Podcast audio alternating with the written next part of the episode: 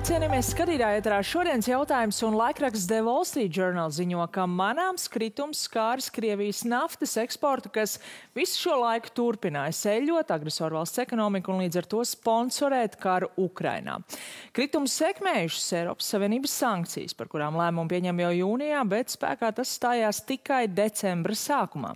Vai tagad beidzot redzēsim lielāku ietekmi uz Krievijas ekonomiku un kas nākamgad notiks ar mūsējo? Šokar studijā Latvijas Bankas ekonomists un Eiropas ārlietu padomas biedrs Andris Strass. Labvakar! Vakar. Un arī fiskālās disciplīnas padomas loceklis Bankas Citadela ekonomists Mārtiņš Aboliņš. Labvakar! Vakar.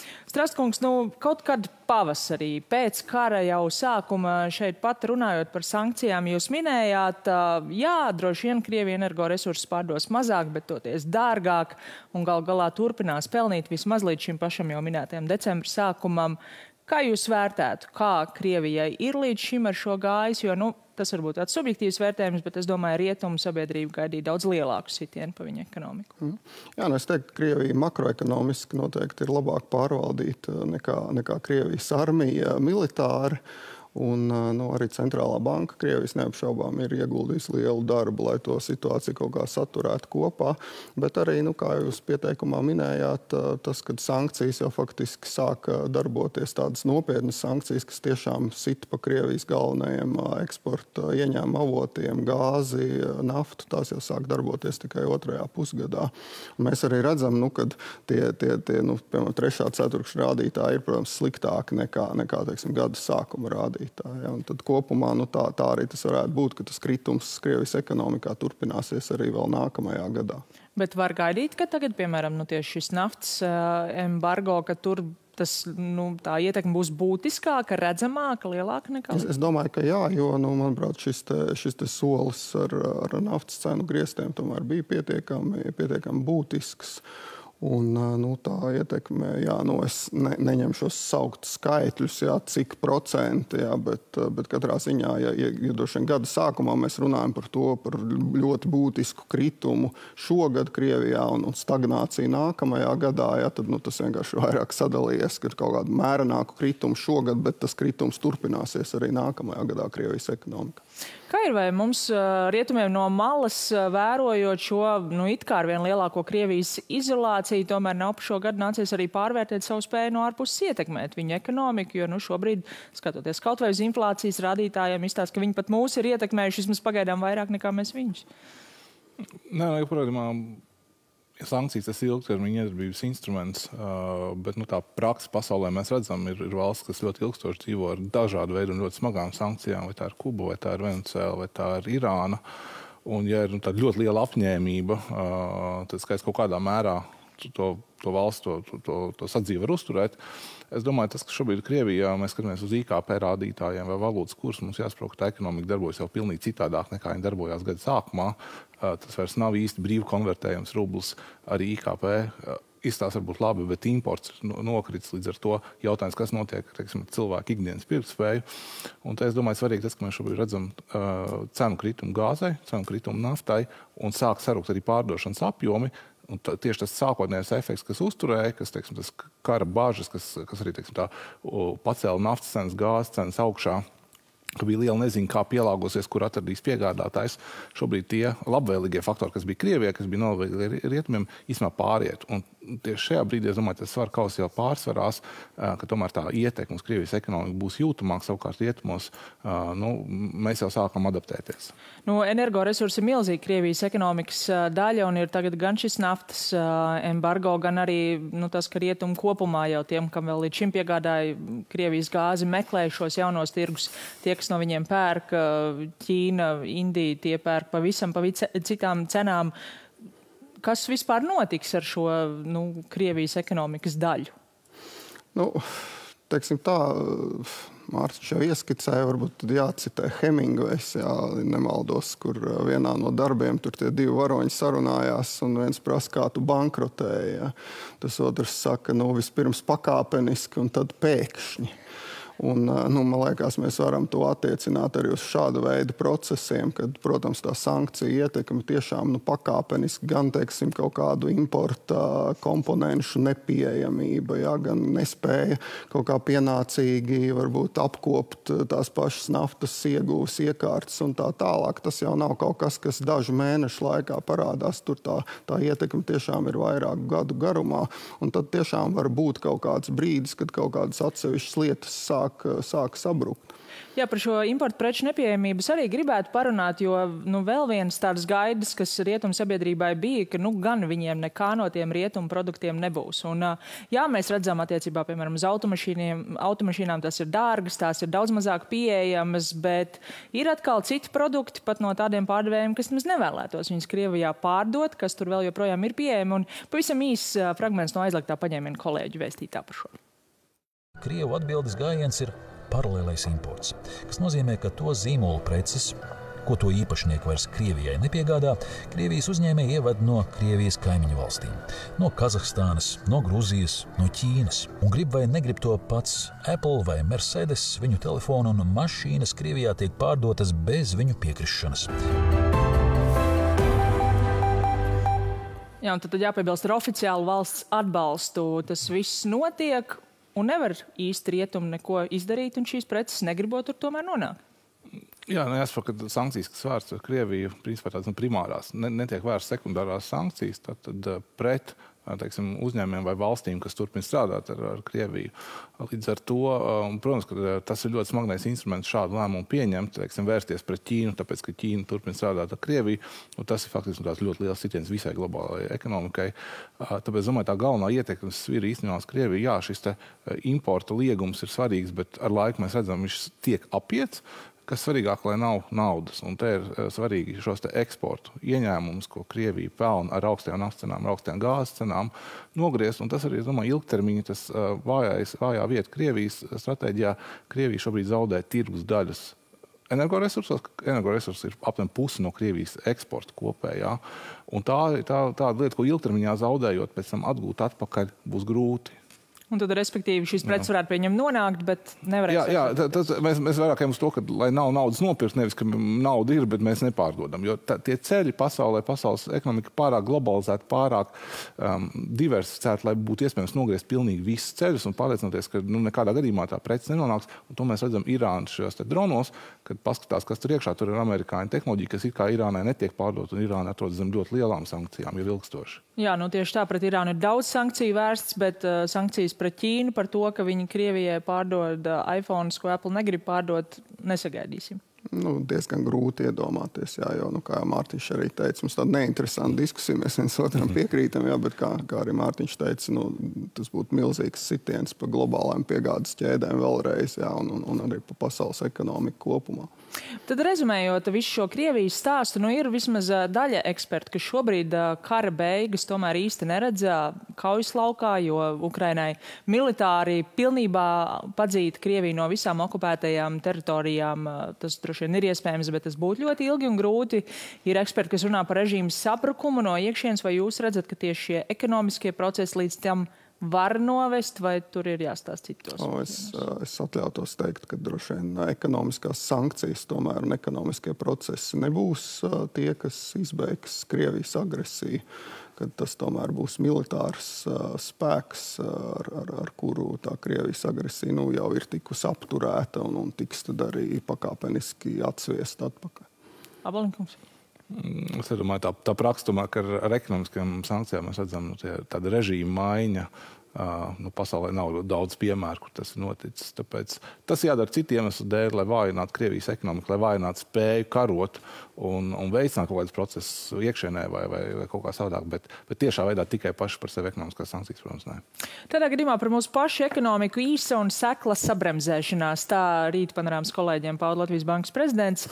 Uh, nu, ko tas varētu reāli nozīmēt? Uh, uzņēmējiem pēc tam sāksim ar iedzīvotājiem. Jau Citadēlas pētījumā arī ir uh, parādījies, ka sāk tērēt uzkrājumus, mazāk tērē hobijiem, uh, teātriem, kultūrai, diemžēl arī veselības aprūpas pakalpojumiem. Tas ir tikai sākums? Nu, droši vien jau, ka 1. janvārī mēs pamodīsimies ne tikai ar vieglām jaungadu paģirām, bet arī ar, ar to apziņu, ka nu, jā, ekonomika ir iesaļojusi recesijā. Tā tas tiešām ir. Uh, un, uh, nu, tur mazliet liekas, jānodala tās, uh, tās dažādas sastāvdaļas, ja tā var teikt. Ja mēs tomēr nu, domājam, ka eksporta pusē un arī pat investīciju pusē tomēr mēs runājam par tādu vairāk stagnāciju, ja, tad, protams, mājsaimniecība patēriņa ziņā tīri mēs kā privāti personas, pat, pat ja teiksim, naudiskā izteiksmē turpināsim ja, maksāt kaut kādu plus, plus mīnus nu, to pašu summu, ja teiksim, tīri reālā izteiksmē pēc preču pakalpojumu apjomu, protams, pirksim mazāk. Jā, tas, tas arī nu, nākamā gada to sākumu varētu, varētu padarīt tādu arī sajūtu līmenī, varbūt pat sliktāku nekā rādīs uh, makroekonomiskie skaitļi.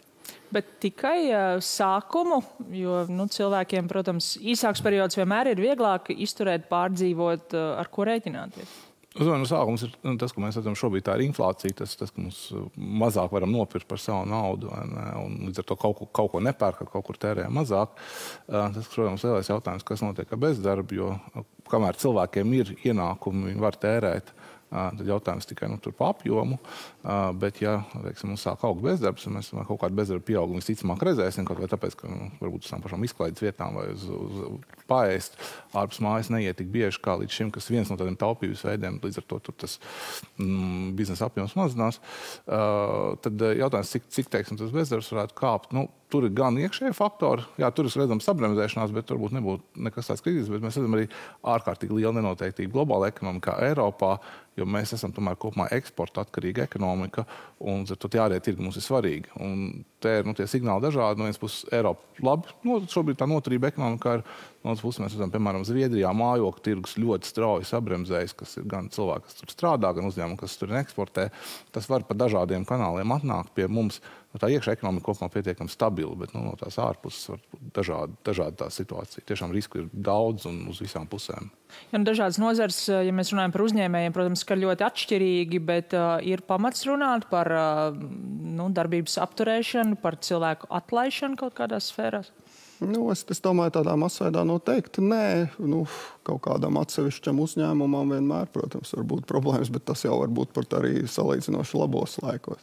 Ja mēs skatāmies vēl uz iedzīvotāju maksāt spēju, Eiropas centrālās bankas kārtējais lēmums par likmju celšanu, nu, cik šķiet ceturtais šis jau bija? Cik tāds mēs vēl varētu sagaidīt, cik lieli tie lēcieni vai lielākais jau ir aizmugurs vai vēl nē? Nu, teiksim, tā droši vien, man, liekas, es varētu gan arī citēt Eiropas centrālās bankas prezidentu no pēdējās preses konferences. Ja, nu, skaidrs, ka tie straujākie lēcieni ir aiz muguras, jā, bet, bet noteikti, kad likmes Eiropas centrālā banka turpinās celt, un uh, viņi arī ieskicēja pēc pēdējā lēmuma preses konferencē, ka tie nākamie soļi nu, visticamāk varētu būt pa 0,5%, nevis 0,75% kā bija sākumā, bet tie varētu būt vēl vairāki soļi. Tātad neviens, jā, un viņi arī specifiski pievērs uzmanību nu, tām finanšu tirgus gaidām, kas gaidīja nu, to, to beigu likmi apmēram 3% lik, līmenī. Viņa teica, ka tā ir nu, pārāk zema, ka tās gaidas būs jākoriģē uz augšu. Tad tā gala, gala likme būs nu, augstāka uh, par 3%.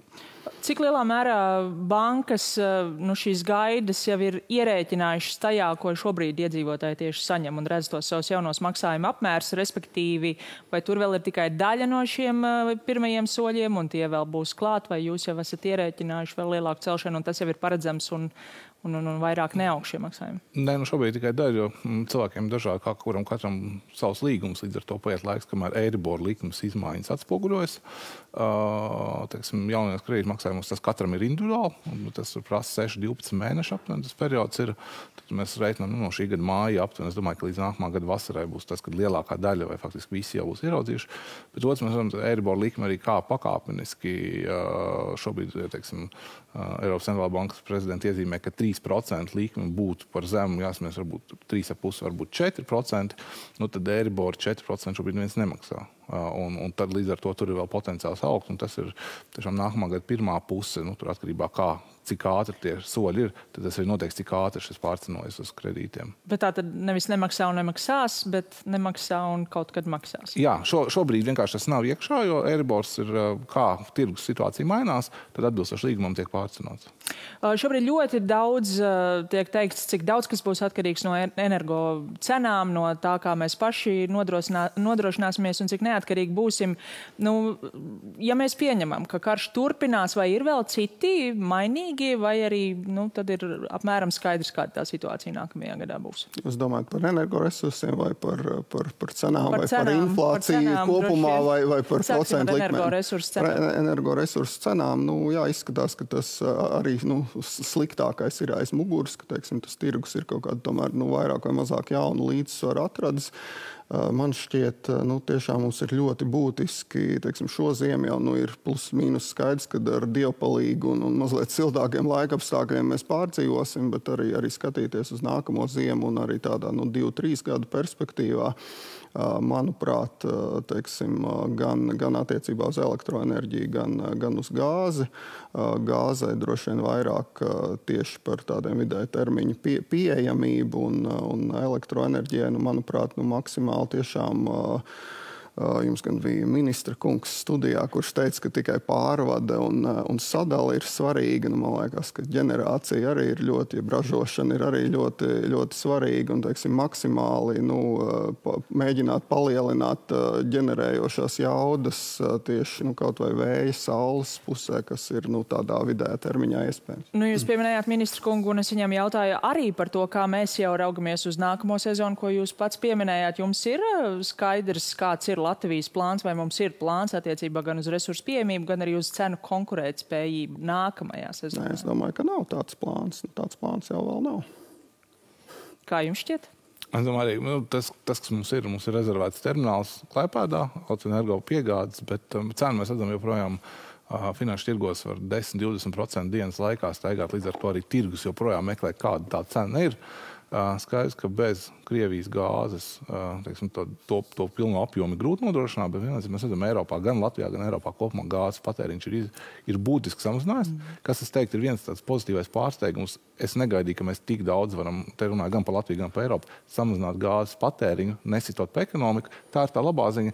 Tas, man tas bažu līmenis mazinājies, bet neteiksim, ka pilnībā ir pazudis. Es domāju, ka nākamā ziema vēl nedaudz zem jautājuma zīmes, bet tie priekšdarbi, manuprāt, ir uh, pietiekami labi. Un arī šobrīd mēs paskatāmies, kas mums ir janvāra sākumā, uh, decembra beigās.